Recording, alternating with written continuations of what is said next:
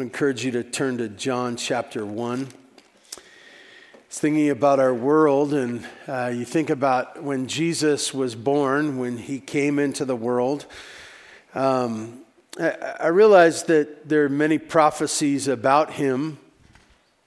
There, God's people were in hope of the Messiah to come, and, and yet it is as if that nobody was expecting him.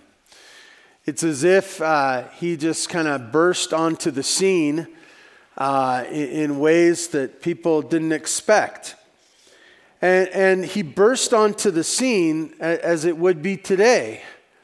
Uh, a bunch of broken people struggling with their, their sins, struggling with their, uh, you know, their baggage. Not that any of you have baggage, right?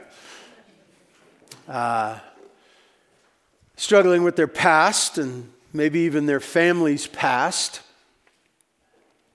struggling with their present and the struggles that they have of the day, broken people, and broken people living in a broken world. It's always fascinating to me when people come upon their own brokenness and their problems, they go, I got to do something about this. And many people look and they search for the answers to their brokenness in a broken world. And, and where do you find answers for a broken person in a broken world which has no answers for you? None.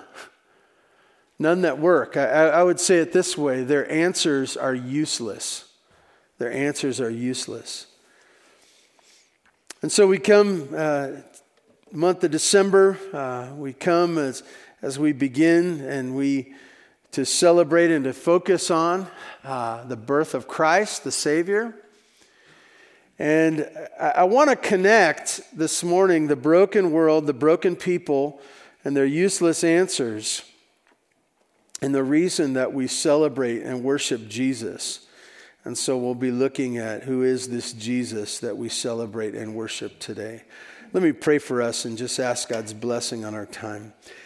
God, you are good and kind and merciful to us, and that's, that's most boldly and clearly displayed in the love that you showed upon us, that you sent your Son Jesus.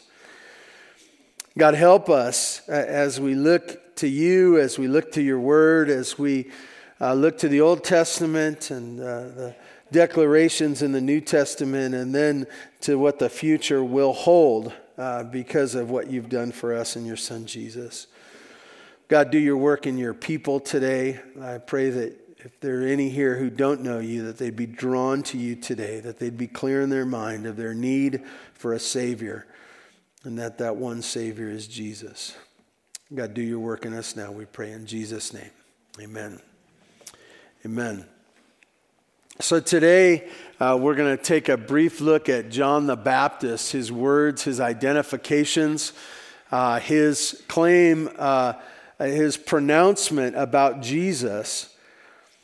As Jesus, and as he does that identification, he identifies him as the God given, the Father given answer for broken people like me and like you. Broken people like me and like you. John chapter 1, uh, verse 29. And if you read through the whole uh, first chapter of John, you see that John wants to display Jesus at the onset of this chapter. God is revealing his son as the one. And, and as the one that uh, he is the one, the light of the world. And this light uh, is uh, pointed to and focused upon, and he, he is the one that is in the spotlight. But in chapter one, you, you get to know John the Baptist. And John the Baptist is kind of a, a connector between the Old Testament and the New Testament. Um, and really, the understanding of this is the Messiah. And so John has a role and a place. And we're going to look at his declaration. If you look down at verse 29, John chapter 1, verse 29. It says this It says, The next day, he, uh, John the Baptist, he saw Jesus coming toward him and said, Behold, the Lamb of God who takes away the sin of the world. You probably have heard that before, and it's an amazing declaration. And as the crowds would have been gathered, and they would have seen and heard, and they would have seen this dramatic event, and they would have seen him point, and there he is. There he is. If you look earlier in the chapter, uh, John, as he was baptizing, people were coming to him, and hey, he's saying, No, no, no, no, no, I'm not the Messiah. I'm not the one. I am not the one. In fact, there's one coming. He, he describes it like this in verse 27. He says, That I'm not worthy to untie his sandals. In verses 6 and 7, you see uh, him talking about that his, the purpose of John was to come and to bear witness, to point to the light. And so you see him doing that in verse 29. He's pointing, he's saying, There's the one. So, who is this Jesus that John is pointing towards? Who is this Jesus? If you look down, uh, down to verse 35, he says it again, this time to uh, just a few. He, he, says something very similar, just abbreviated just a touch. Uh, verse 35 says, uh, The next day, again, John was standing with two of his disciples verse 36 and he looked at Jesus as he walked by and said, Behold, the Lamb of God. Behold, the Lamb of God. And so this morning we're really going to focus in on this Lamb of God. Who is this Jesus? If you look back to, to verse 29, it's a little bit extended, and uh, I'm going to do some reverse exposition here today. Uh, we're going to start at the end and kind of work our way to the beginning of this incredible declaration of John. In verse 29, it's, it, ends with the sin of the world. The sin of the world. And as you think about uh, that was the world back then, but it's the same world today. Uh, it's just we have computers now. And we've made a lot of progress in our sin because of computers. It's kind of like that whole thing with coffee, right? You know, you, you heard about that. You know, coffee gives you more stamina and more energy to do dumb things all day long. All day long. This is computers. This is the progress. This is man's sinful man's innovations. Uh, give us uh, more abilities uh, to progress in our sinful world. As you think about sin, it's a, a, very generic concept in the sense of the word, but we know uh, that we live in a sinful world. How do you know? How do you know that there's sin in the world? Firsthand knowledge, right? I, I, have been there, done that, right? I've experienced it. I, I, I, didn't just read it in a history book. I, someone, a friend of mine, didn't tell me. My mom and dad didn't tell me about sin. I did it. I did it. I participated. And so, as he talks about the sin of the world, uh, sin brings about the guilt problem. And the guilt problem and the sin that comes from it brings about brokenness. And because of our sin, we're unfit for heaven. Because of our sin, we are dirty, filthy people on the inside, not on the outside. We're unrighteous. And as Adam ran from the presence of God in the garden, it was on display the effects of sin on him as he sought to hide from God. And this is true, true of us all. This isn't just Adam's problem, it's every generation, every person. Every person struggles with guilt. It's interesting, uh, guilt. guilt is the display, or, or, or it's the thing that we know about that tells us that sin was wrong, right? It's that feeling of guilt. You see it in a small child uh, they may not have even been told what's right and wrong and know the rules, but when you come upon them, they startle. Why? Because they know they're doing something wrong. It's true of all of us, uh, the old and the young. It affects our health, it affects our countenance, it, it affects our days, it affects the way we talk to one another. Are we guilty? And it's interesting that even the unbeliever would know the idea of guilt, of feeling bad inside, is not something that's helpful. I've heard of people in the last weeks talking about certain sins, and, and they talked about this guilt problem, and they said, all you have to do is not feel guilty anymore. And that will not bring the stress to your body. And so, if you look at these things that you're doing as not bad, you won't feel guilty anymore, and it'll solve your problem. It might. It might. If you can train your mind to think that sin is not bad, maybe you won't feel guilty anymore. But you'll still be guilty in the eyes of a holy God. You, you see, um, you think about this, and I, I'm not a doctor. Some of you were confused, but you thought maybe I was a doctor, medical doctor, and I shouldn't give medical advice, but I will anyways. Um, w- what happens uh, when, you, when, you, when you have a temperature? What, what's wrong? What's wrong when you have a temperature? Some of you are going, Well, you're hot. And so in your mind, you say, Well, I need to stop being hot. That, that's my problem. What's your problem? I'm hot. And if I can stop being hot, everything will be fixed. The, the feeling of being hot is your body not working right, right? And so there's something wrong. There's something wrong. You can figure out a way to not be hot anymore. But that won't necessarily fix the problem, the reason why you're hot. And I want to tell you, our guilt, our guilt is just displaying in us that we might feel the way that something's wrong inside. Something's wrong inside. And I, I want to say this something's wrong in relationship to our Creator. This is what uh, sin and guilt uh, sin and the guilt that comes from it. And as he says this, as he says, uh, he speaks of sin, verse 29 once again, sin of the world. Now, uh, the idea of the world, the inhabitants, or the, the, the word in the Greek is cosmos, but it can be used in many different ways. In this particular usage, it's the idea not of the physical world in the sense of that which we live, the dirt or the soil or the, the place we live on this planet. It's not talking about that. It's not even talking specifically about the collective world, as you would say.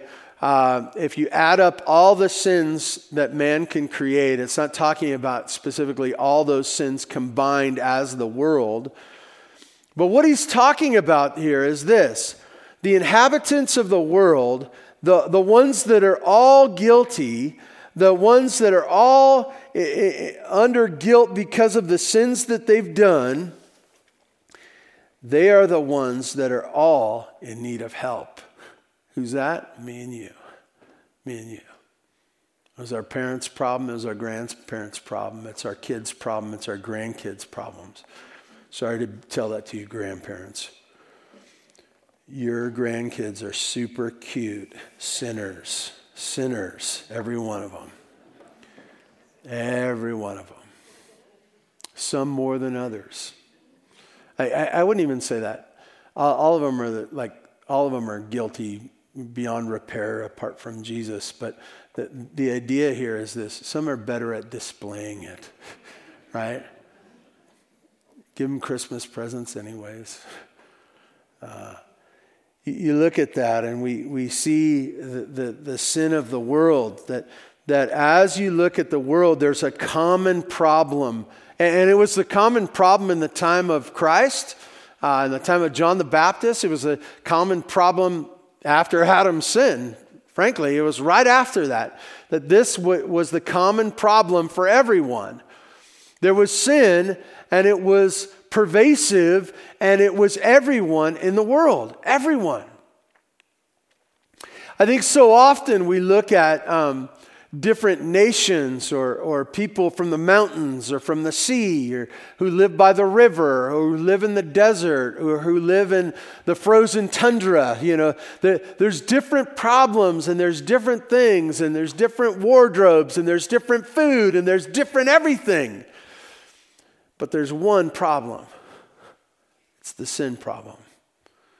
It's the guilt that comes from being wrong and in wrong relationship with the God who created them. It's the sin of the world.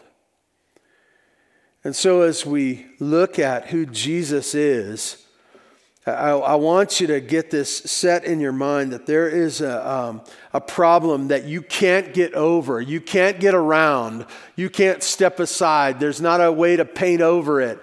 There's not some computer program or some hack of life that you can somehow uh, take care of this. Uh, you, have a better idea. This is do it yourself. You, you can't do it yourself. It's the sin of the world. And I, I'd say it this way it's the sin of Kevin, too.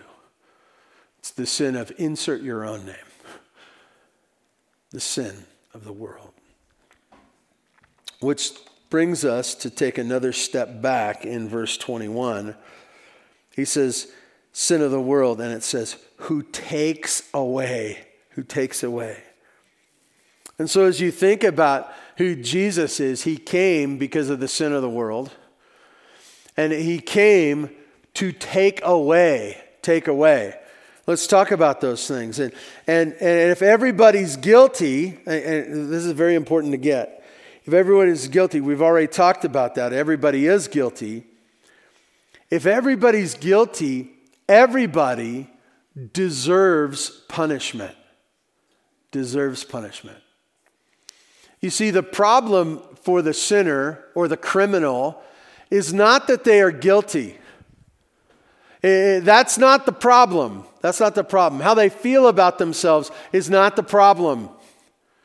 It's not the, the end result of life, it's not the issue of eternity. The problem is that everybody's guilty.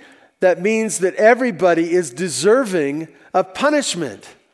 In the sea of humanity, and I, I would say this as as, as the multitudes were there when John first in verse 29, he pointed, he says, if you could see the dramatic, if we were there, if we were there, this whole group was there. And John the Baptist, I'll be John the Baptist, you know, he had better hair, I'm sure.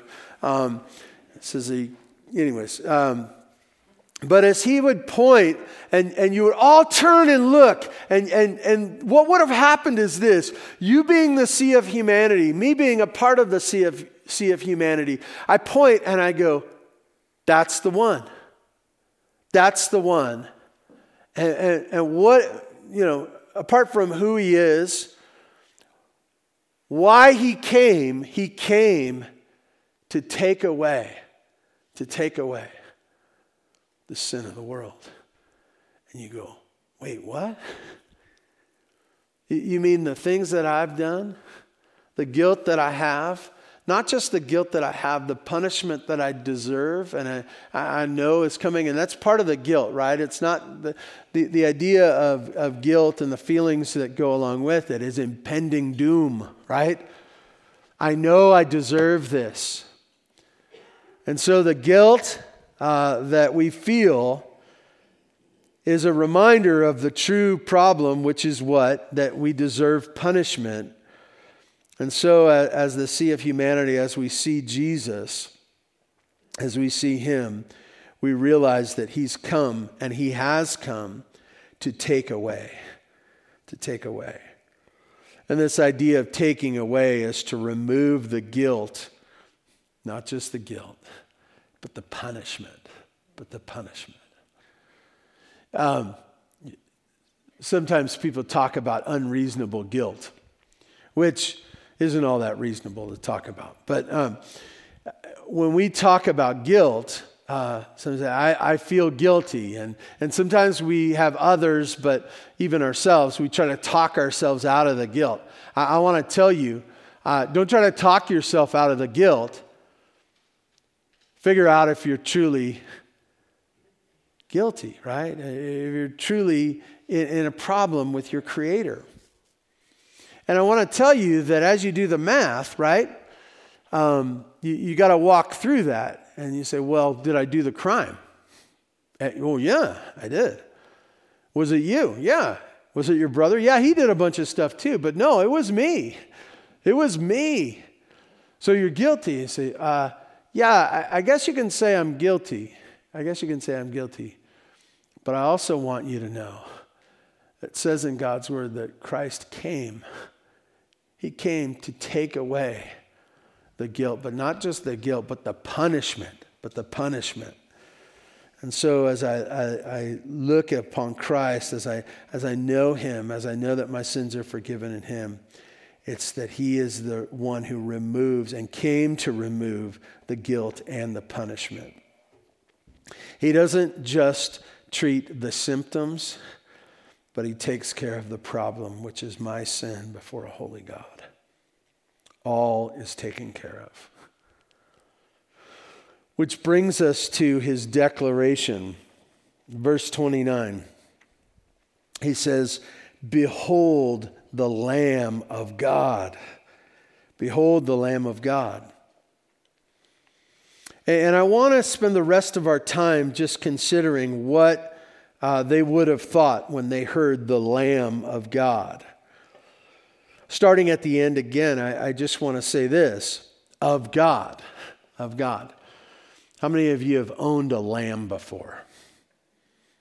Chicken, goats, dog, horse, hamster, you know. Uh, that's gross, by the way. If you bring rodents into your household and stuff like that, and you say they're pets, I don't know what to do with you. This is the reason Jesus came, is to take care of your problems. Uh, the Lamb of God. As he start off, it's this idea uh, of the Lamb of God. He, in fact, John kind of, uh, as he describes what John the Baptist was saying, it's not a common phrase. The Lamb of God, the Lamb of God. And as he's talking about of God, he's saying that this is something, it's just not another lamb. And it's obviously not just another lamb because it's a person. And, and he identifies the person as a lamb, but a lamb of God. In the, uh, as you look at the, the language here and the usage, you realize that, that this is a special lamb, a, a lamb that God provides that's His. It's His by possession, but it's also His by provision. And he provides this lamb in order to bring about his will. As you look at the greater context here, what is his will?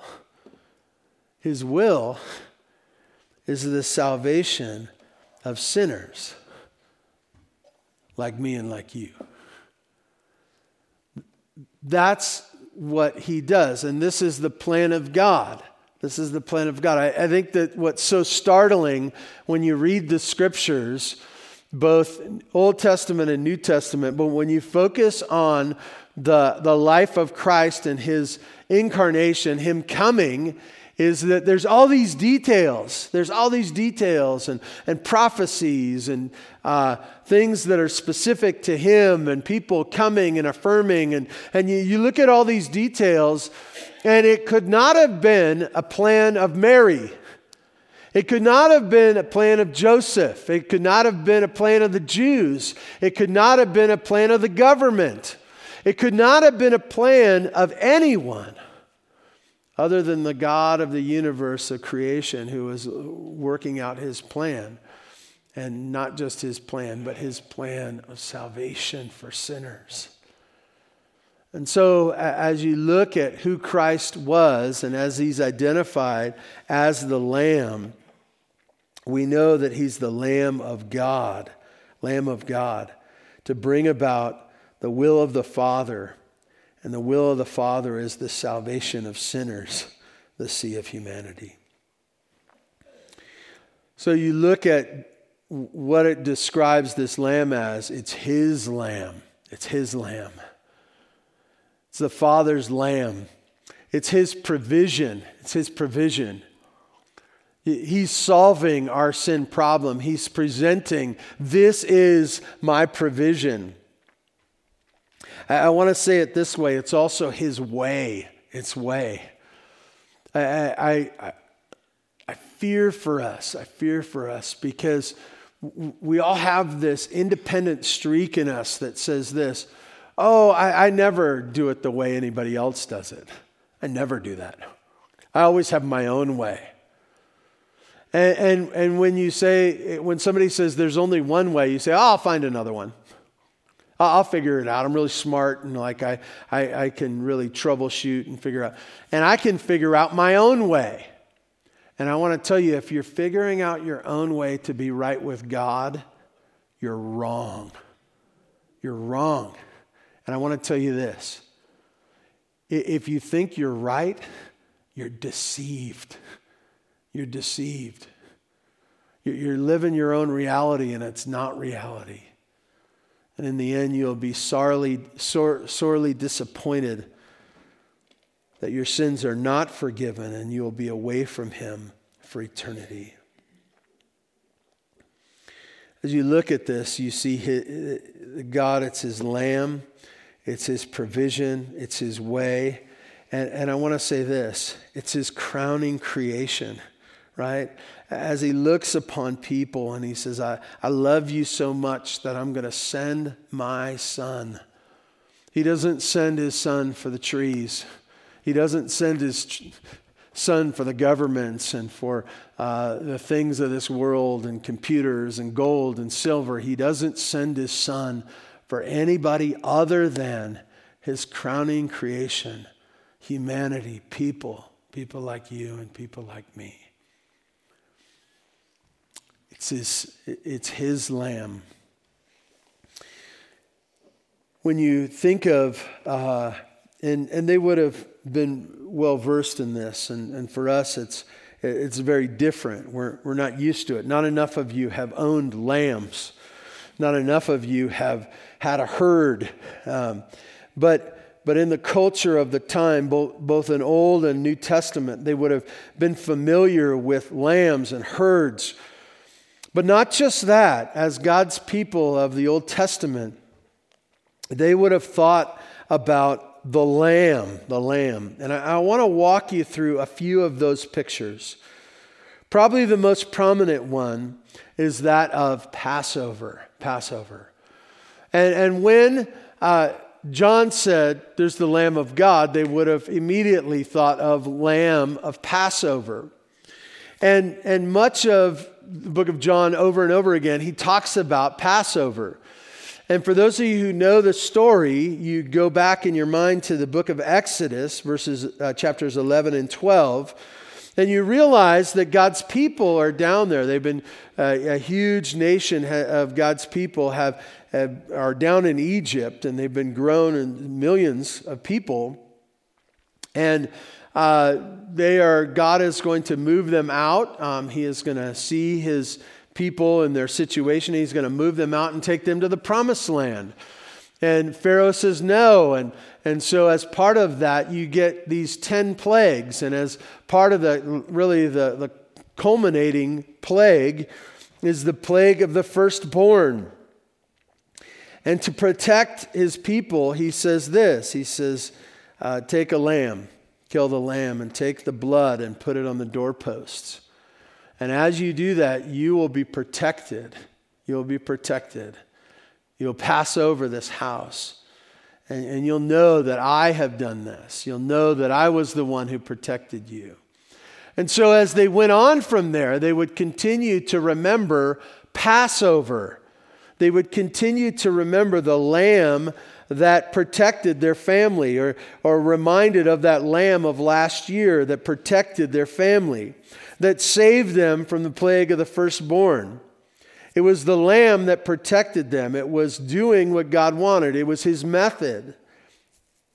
It's interesting um, and uh, less known and less familiar, at least individually, is that the Passover was also uh, in the temple.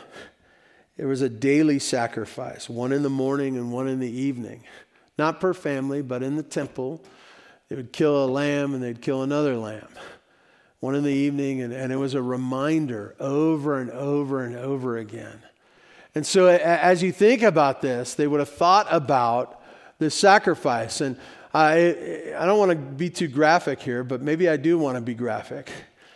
If you've seen an animal killed, if you've seen them be butchered and, and the idea of the blood coming out, and it's always more blood than you think, right?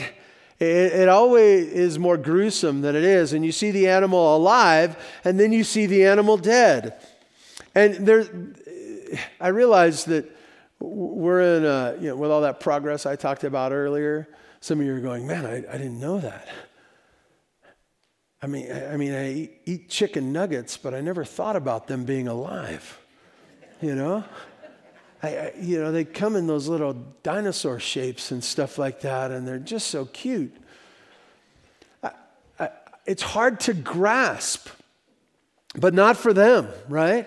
as they would have thought of the Passover, the family would have known, and as they would have been eating and they, as they would have seen the blood, they would have gone, they would have done the math, right? The animal was alive, now it's dead. It had life in it, it had blood in it, but now it does not. This lamb is done. And it was done so that I could be passed over. It was God's provision, it was God's reminder of the the seriousness of sin, the daily sacrifice morning and evening. Turn over to Genesis chapter 22. I think this is another uh, very vivid picture story. Uh, I say story, it's a historical piece. It, it really happened. Um, and, and we referenced that in the last few weeks. um, if you turn over in your Bibles to Genesis 22, if you look back to Genesis chapter 21, you see the birth of Isaac. And who is Isaac? Abraham, Isaac, Jacob, right? So Abraham, his son, is Isaac. And even as we looked at last week and the week prior, uh, Isaac was a special son, right? He had another brother, Ishmael, half brother that was not the, the, the one of the promise, right? Uh, that Isaac was the one of the promise. And he was born uh, to Abraham in his very old age of 100, and his mom in her 90s. And there, there was this amazing God had provided, as he has promised, he had provided in Isaac that he was going to bless the whole world through Isaac. There was going to be land, seed, blessing. There was, there was going to go on and on, and it was going to come through Isaac. He was the one of the promise. And then we come to chapter 22. Old man Abraham, I'm just saying the truth, I wasn't taking a shot at him. Uh, chapter 22 says this After these things, God tested Abraham and said to him, Abraham, and he said, Here, here I am. He said, Take your son, your only son, Isaac, whom you love, and go to the land of Moriah and offer him there as a burnt offering on one of the mountains which I will tell you. Um, that doesn't make sense, what God called Abraham to do. And I, I, I say it doesn't make sense. As a father, it doesn't make sense. And not just as a father, if I were to hear those words from God, I would know that God knows what He's doing. I'm an old man.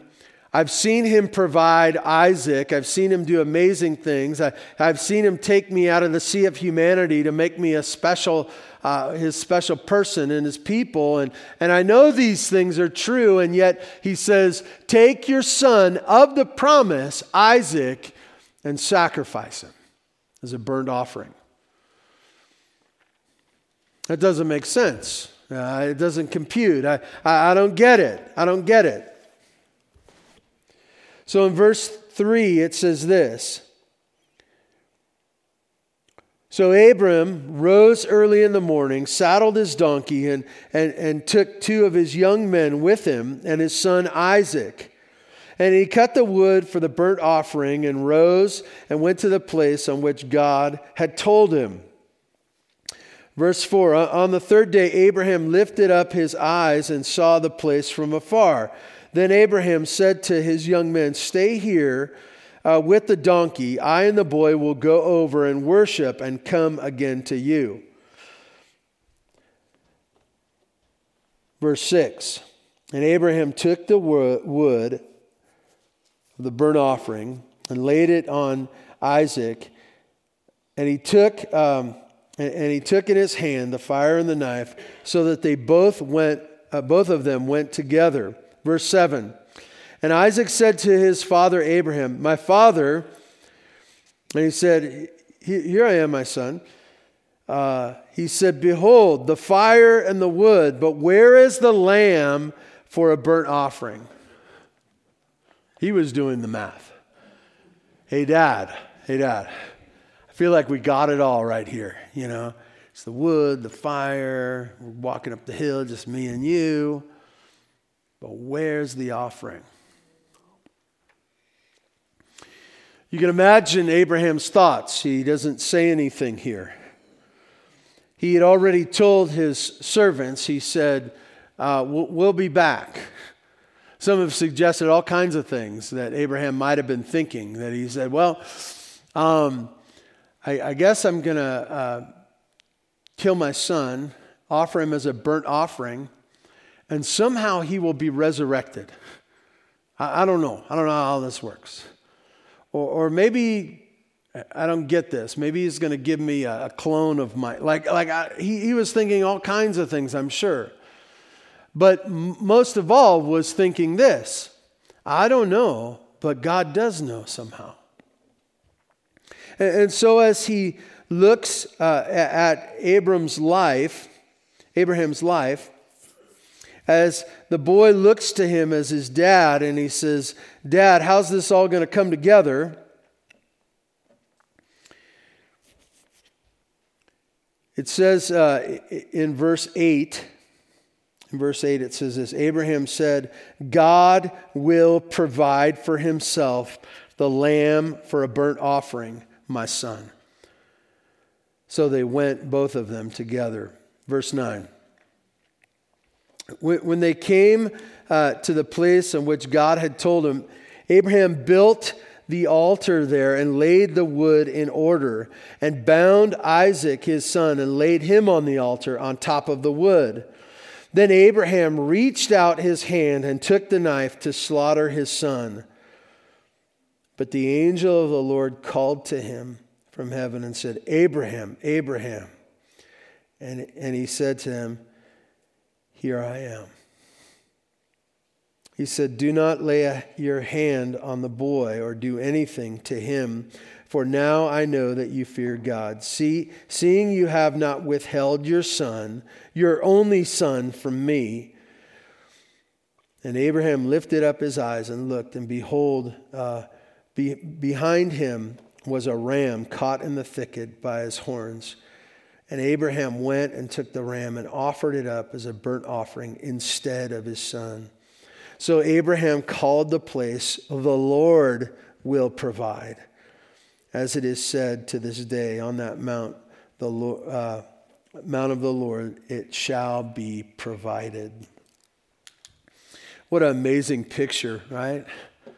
Re- that really happened, and Abraham's there, and Isaac's there, and I imagine Isaac had some great uh, stories to tell of that day as his life went on, right? Remember that day where dad almost killed me? Was he driving crazy? No, he really just almost killed me, right? As you look upon that and you, you see this picture that that story isn't about Abraham, it's not about Isaac, it's not about the ram, it's not about the fire, it's not about the servants. It's about God providing. Instead of Isaac, instead of Isaac, he provided for himself. And as, um, as God's people, or the, the people that were with John the Baptist that day, as he pointed and he says, the Lamb of God, they would have had this Passover picture. They would have thought about the daily sacrifices.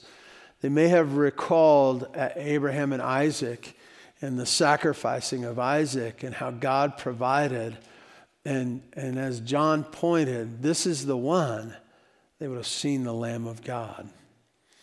There's one other thing I want to point out to you when it comes to the issue of the Lamb of God, and it's in Revelation chapter 5, verses 11 through 14.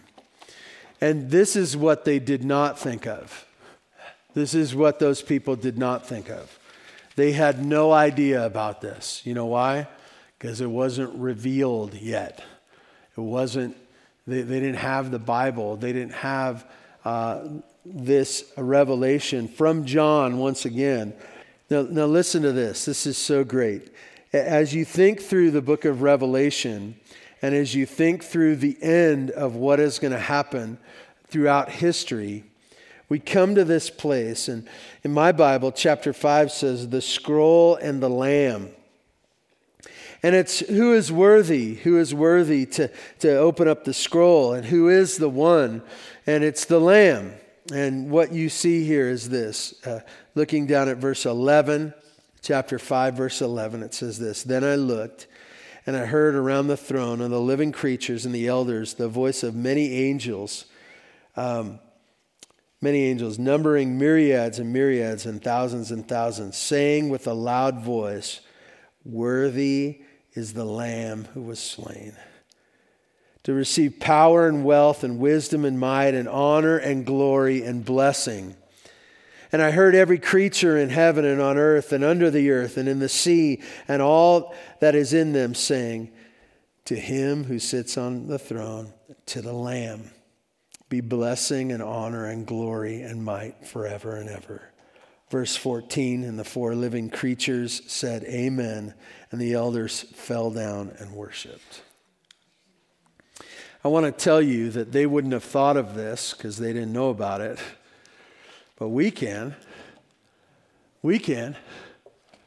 We can know, as John pointed to Jesus, the man, probably had come off the temptation, was coming in, and now was taking his place. The baptisms had begun, and he's going to be baptized, and, and all these things, and he is the Lamb. But it says this that he's not just the, the picture in the Old Testament of Passover. He's not the daily sacrifice. He's not even the picture of God providing of Abraham to not have Isaac, but to but but this that he is the victorious, the victorious lamb that is worthy. I want to just say one, one more thing about what John had said is this he uses a word, and uh, some have said that it, it, it's more dramatic maybe than it pro- possibly is. In John chapter 1, he's, in some translations it says, Behold. In other translation, it says, Look. But, but what I want to tell you is this uh, what he is saying, he's not just saying, Hey, there's a guy over there. Hey, there, there, there's, there's, there's a guy. Hey, look over there. Look over there. There he is. He's not just saying, There he is. He's saying, That's the one. That's the one. And as he looks upon the sea of humanity, the sea of guilty, punished, worthy people, he says, Look, there he is. The Lamb of God. The Lamb of God who takes away the sin of the world. You see, what we gather from thinking about the Lamb is that Jesus was the perfect sacrifice for this sinful world. The perfect sacrifice.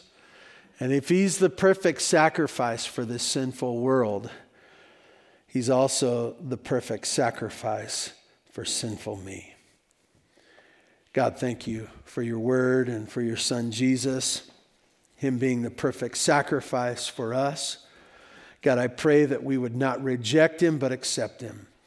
that we would not come in our own pride in humanity, thinking that we're good enough, but that we would come in humble submission to you. Guilty as we are, allowing what Christ did on the cross to take away our sins to make us right with you. God, thank you for your son Jesus, and it's in his name we pray. Amen.